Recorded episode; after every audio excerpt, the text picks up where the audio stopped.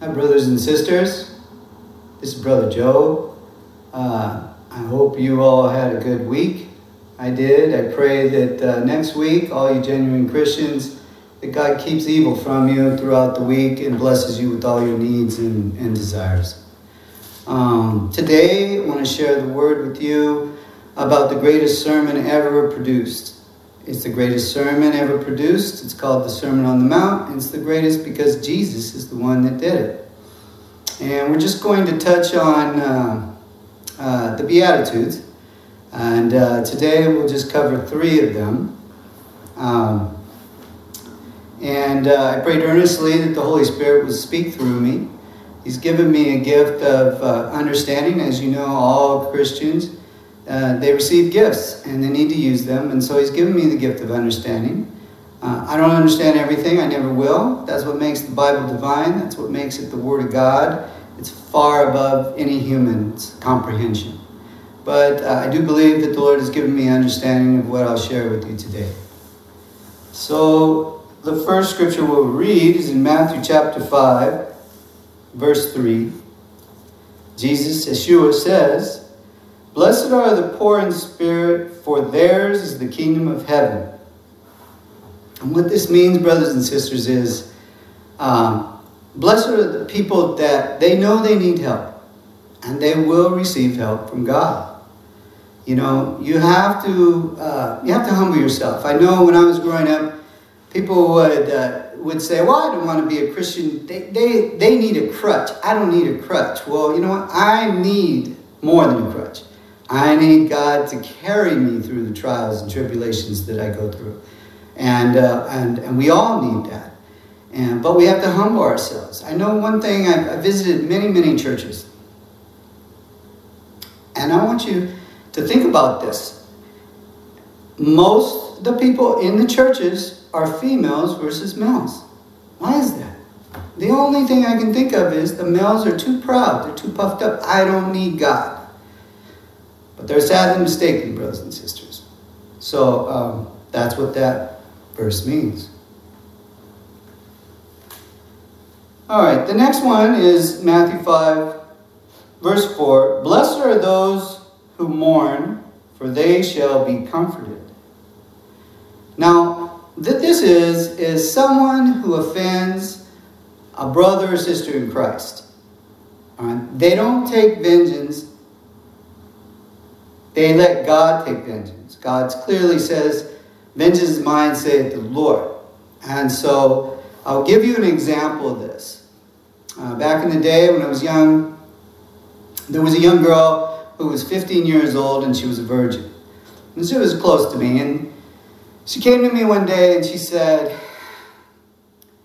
that uh, she was at the park and uh, back then, they had, many people had vans, and they would go and then get in the van, they'd party and stuff like that. Well, she's in the van with this guy who owns the van, and the guy raped her.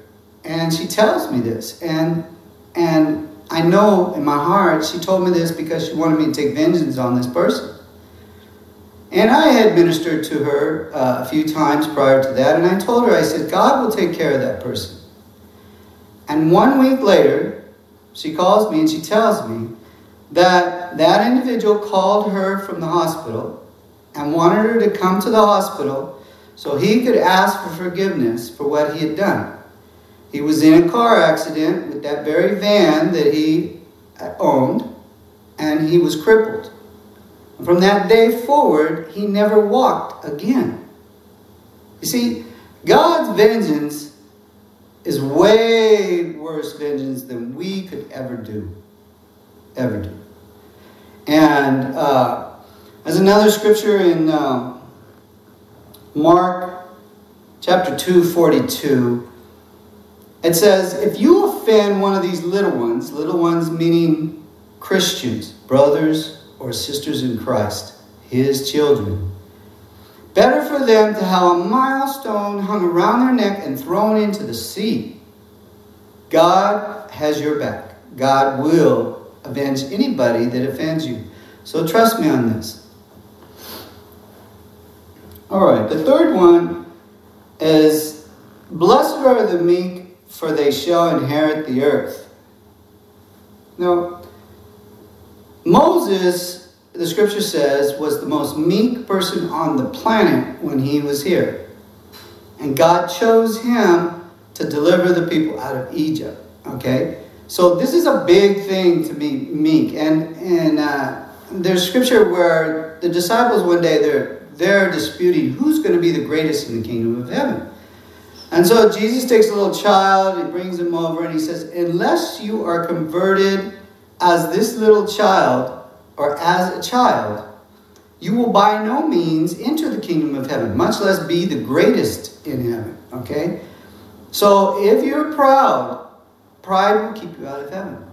Even if you're going to church every week, you're reading the Bible, you're proclaiming Jesus is your Savior, uh, you're living a good life.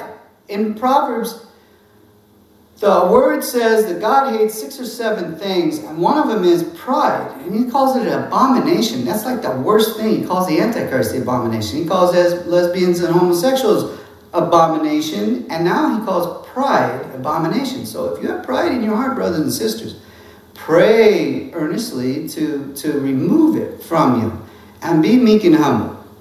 Uh, a couple weeks ago, I listened to a sermon, and uh, afterwards, I got the opportunity to meet the pastor. And I just shared with them how much it touched my heart and how uh, I benefited from it.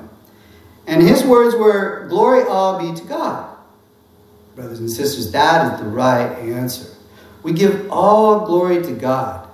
That means that no matter what we're doing, whether it's athletics, uh, we get a promotion at work, we get a new car, okay, we give glory to God.